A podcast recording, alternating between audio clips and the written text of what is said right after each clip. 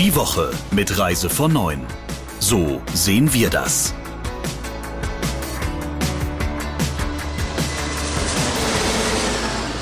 Herzlich willkommen zum Reise von 9 Podcast und in dieser Woche hören Sie diese drei Menschen. Und zwar den Chefredakteur Christian Schmicke. Hallo. Den Chef persönlich Thomas Hartung. Hallo und mich, Sabrina Gander. Und ich freue mich, dass Sie wieder mit dabei sind. Thomas, gib uns doch erstmal einen kleinen Überblick über was reden wir heute alles? Was sind so die wichtigsten Themen? Ja, gerne. Ja, wir schauen auf den Neustart der Branche, der begonnen hat. Und dann gibt es eine neue Airline, die an den Start rollt. Außerdem fällt die Reisewarnung wegen Corona weg. Und am Schluss gucken wir auch noch auf den Fußball. Da ist ja alles mit dabei. Dann lass uns doch mal, Thomas, anfangen mit der Lufthansa. Ja, also es geht wieder los, der Boom, zumindest wird uns das erzählt. Und ein Indiz dafür, da hat die Lufthansa diese Woche eine Meldung rumgeschickt, die starten nämlich mit Jumbos nach Mallorca, weil nämlich die Flieger, mit denen sie sonst äh, auf die Ferieninsel fliegen, zu klein sind, um äh, das um 25-fache gestiegene Buchungsaufkommen abzuwickeln. Das heißt, zu den Sommer, zu Beginn der Sommerferien in Hessen werden die eine, eine Boeing 7478, das ist der größte Flieger, den die Lufthansa im Moment im Einsatz hat, weil die A380 nicht fliegen, von Frankfurt nach Palma schicken. Das sind dann 364 Plätze, übrigens mit Business Class. Also wer da fliegen will, der kann da auch dann diese zweieinhalb Stunden in der Business Class fliegen. Ja, das äh, ist ein, ein Indiz für den Boom, den wir da gerade erleben. Ein anderer, ja, da kann der Christian was zu erzählen. Da geht es um die TUI. Die hat sich diese Woche auch zu Wort gemeldet. Ja, es scheint ja tatsächlich so zu sein, dass äh, die Buchungen jetzt für die Sommerferien und für die Zeit danach für wichtige europäische Ziele wieder anziehen. Das sagen im Übrigen auch die Reisebüros, mit denen wir so Kontakt haben, dass da im Moment eine ganze Menge los ist. Und am lautesten hat natürlich die TUI gleich mal ein paar Erfolgsmeldungen verbreitet, was das Buchungsvolumen und das Buchungsaufkommen und die Nachfrage der Kundschaft angeht. Das liegt natürlich bei einem börsennotierten Unternehmen auch nahe, dass die das tun. Die sagen also, es geht richtig wieder los. Äh, sie haben wöchentliche Buchungseingänge, die über den der entsprechenden Wochen des Jahres 2019 liegen.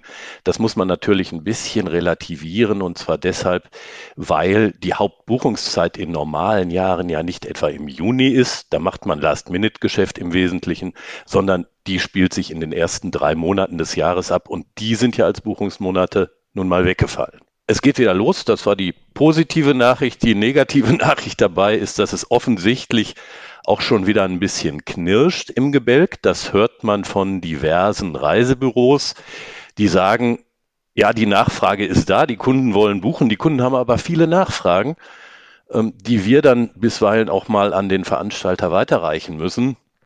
Und das Problem ist, die TUI ist für uns vielfach nicht erreichbar.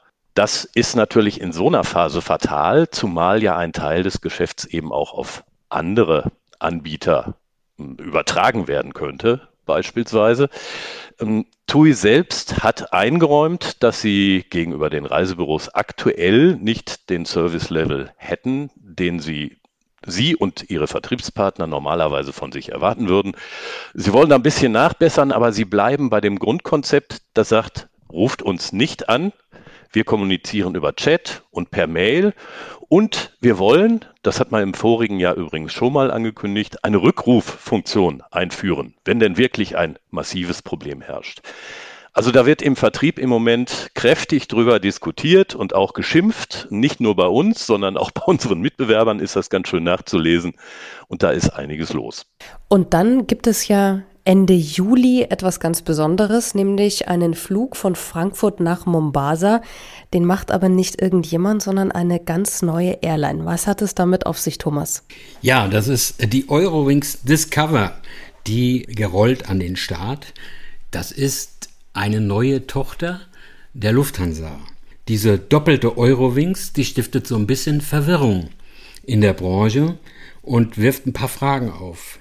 Es ist nämlich so, es gibt ja noch Eurowings mit dem Kürzel EW und jetzt gibt es noch eine Discover Eurowings, die noch unter mit der Lufthansa-Flugnummern LH fliegt, aber bald einen eigenen Code kriegt, nämlich 4Y.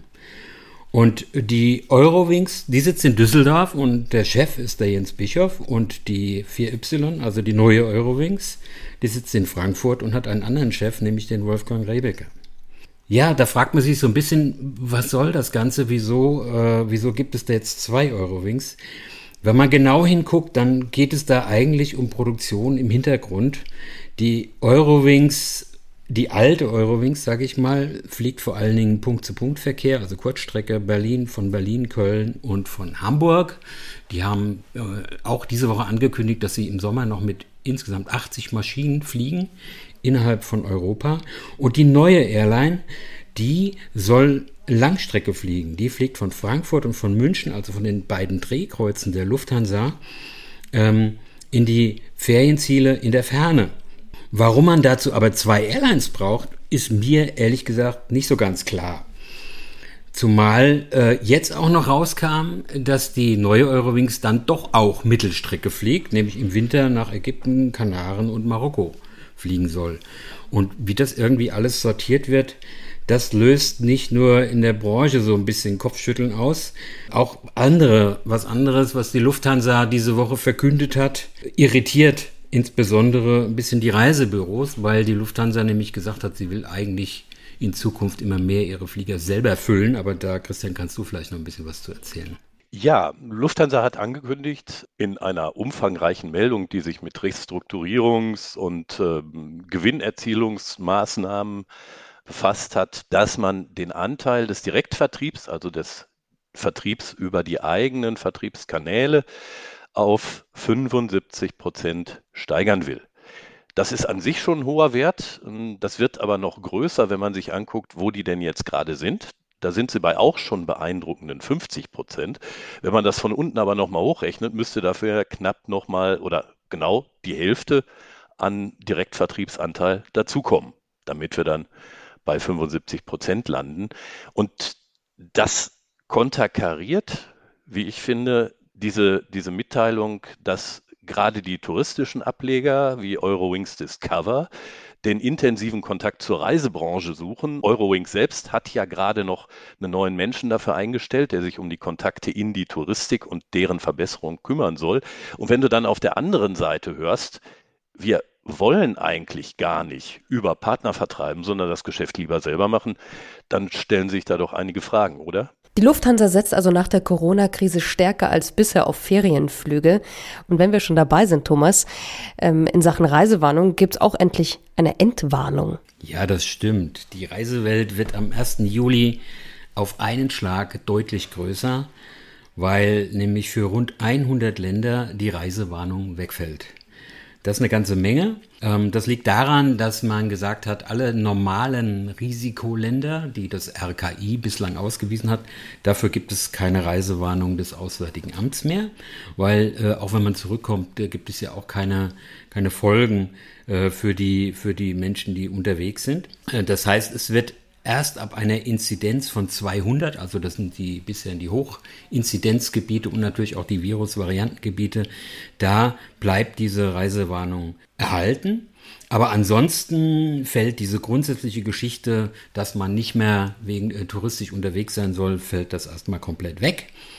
Und ähm, ja, das hat natürlich Konsequenzen für die Branche. Nicht nur, dass die Welt, die Reisewelt äh, sich öffnet und größer wird, sondern insbesondere auch für die Veranstalter, denn äh, da wird es dann künftig keinen Streit mehr um kostenlose Stornos geben, denn das war ja schon ein Thema, äh, äh, ein äh, Ziel mit einer Reisewarnung. Da kann ich als Kunde normalerweise ähm, ohne Probleme zurücktreten davon, weil ich davon ausgehen kann, dass vielleicht nicht alles, was ich so gebucht hat, dort auch äh, an Leistung erbracht werden kann. Ähm, von daher auch für die Branche selbst ein großes, äh, eine, hat das schon eine große Bedeutung. Auf der anderen Seite, ich habe es eben schon gesagt, gibt es natürlich eine ganze Menge Reiseländer, wo dieses Hochrisiko äh, bleibt. Und da sind auch wichtige touristische Ziele dabei, zum Beispiel Ägypten oder Costa Rica oder die Malediven.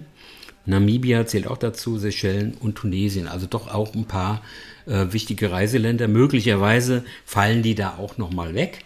Und auch bei den Virusvariantengebieten Diese, diese Länder bleiben natürlich auch. Aktuell sind das 13, die da genannt werden. Auch wichtige Reiseziele.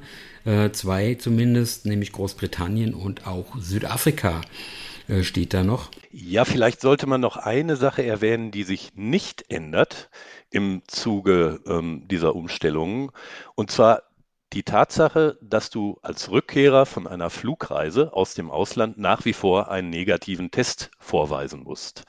Daran, und das galt ja bislang auch schon für die Nicht-Risikogebiete, für Risikogebiete, hm, und in Quarantäne musstest du eben erst ab Hochinzidenzgebiet. Aber an dieser Testpflicht für Reiserückkehrer mit dem Flugzeug ändert sich, soweit ich weiß, bis mindestens September erst einmal nichts.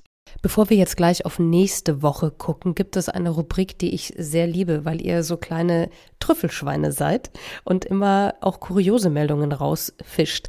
Deswegen, lieber Christian, sag uns doch bitte, was ist denn für dich oder was kam dir in dieser Woche unter, wo du ins Kopfschütteln gekommen bist?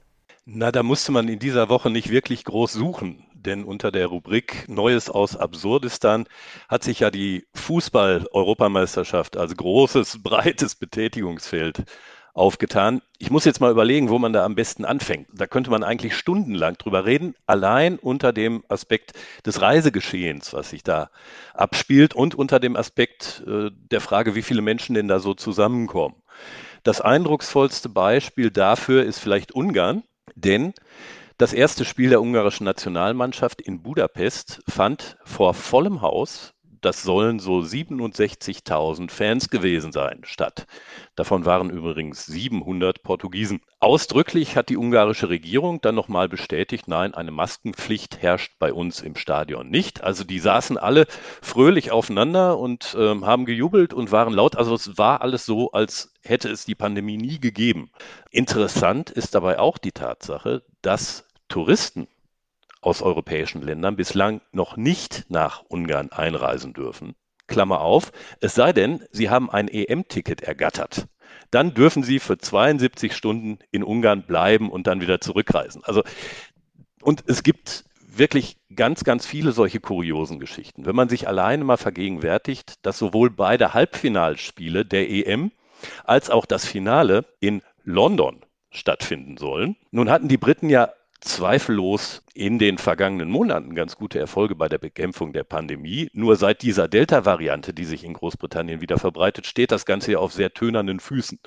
Und wenn man dann liest, dass ähm, die Stadien dort mit 40.000 Besuchern ausgelastet werden sollen, dann stellen sich da neue Fragen.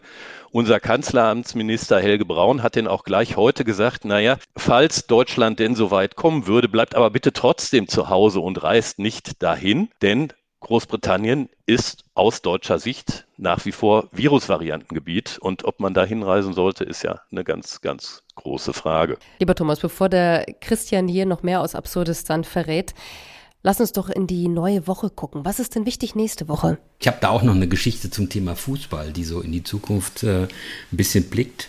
Da gibt es nämlich eine Umfrage von Booking.com, die fand ich eigentlich auch ganz wichtig. Die hat nämlich die Fußballfans in Europa gefragt, wollte lieber Urlaub oder wollte lieber Fußball? Und das Ergebnis ist bei den Deutschen, dass zwei Drittel der deutschen Fußballfans haben gesagt, sie würden lieber den größten Rivalen gewinnen lassen, als ihren Urlaub flöten gehen zu lassen. Ansonsten zeigt sich nicht nur draußen an der Hitze, dass wir Sommer haben, sondern auch das Sommerloch fängt jetzt irgendwie an, haben wir den Eindruck mit den Nachrichten und deshalb wissen wir noch nicht so wirklich, was da in der nächsten Woche passiert. Nur eins ist sicher, der Christian ist nächste Woche nicht dabei, denn der hat Urlaub. Und eine Frage habe ich trotzdem noch, denn was niemand weiß, wir machen diese Schalte ja immer so, dass wir uns auch sehen. Ich möchte unbedingt wissen, Christian, was hinter dir auf diesem Schrank steht. Wenn ich dir das jetzt sage, dann komme ich gleich, ähm, komme ich gleich in Schwierigkeiten. Das ist ein ausgestopfter Lux den meine Lebensgefährtin vor einigen Jahren mal hier angeschleppt hat. Wir haben ihn aber beide nicht geschossen. Dieses Tier ist seit vermutlich ungefähr einem halben Jahrhundert bereits nicht mehr unter den Lebenden. Es tut mir leid, aber ich musste immer auf diese tote Katze hinter dir gucken. Ich wünsche euch beiden auf jeden Fall ein schönes Sommerwochenende und äh, allen Zuhörern natürlich genauso. Und bevor sie alle im Sommerloch verschwinden, wir hören uns trotzdem wieder nächsten Freitag in diesem Podcast bei Reise von Neun. So sehen wir das. Die Woche mit Reise von Neun. So sehen wir das. Der Reise von Neun Podcast in Kooperation mit Radio Tourism. Mehr News aus der Travel Industry finden Sie auf reisevon9.de und in unserem täglichen kostenlosen Newsletter.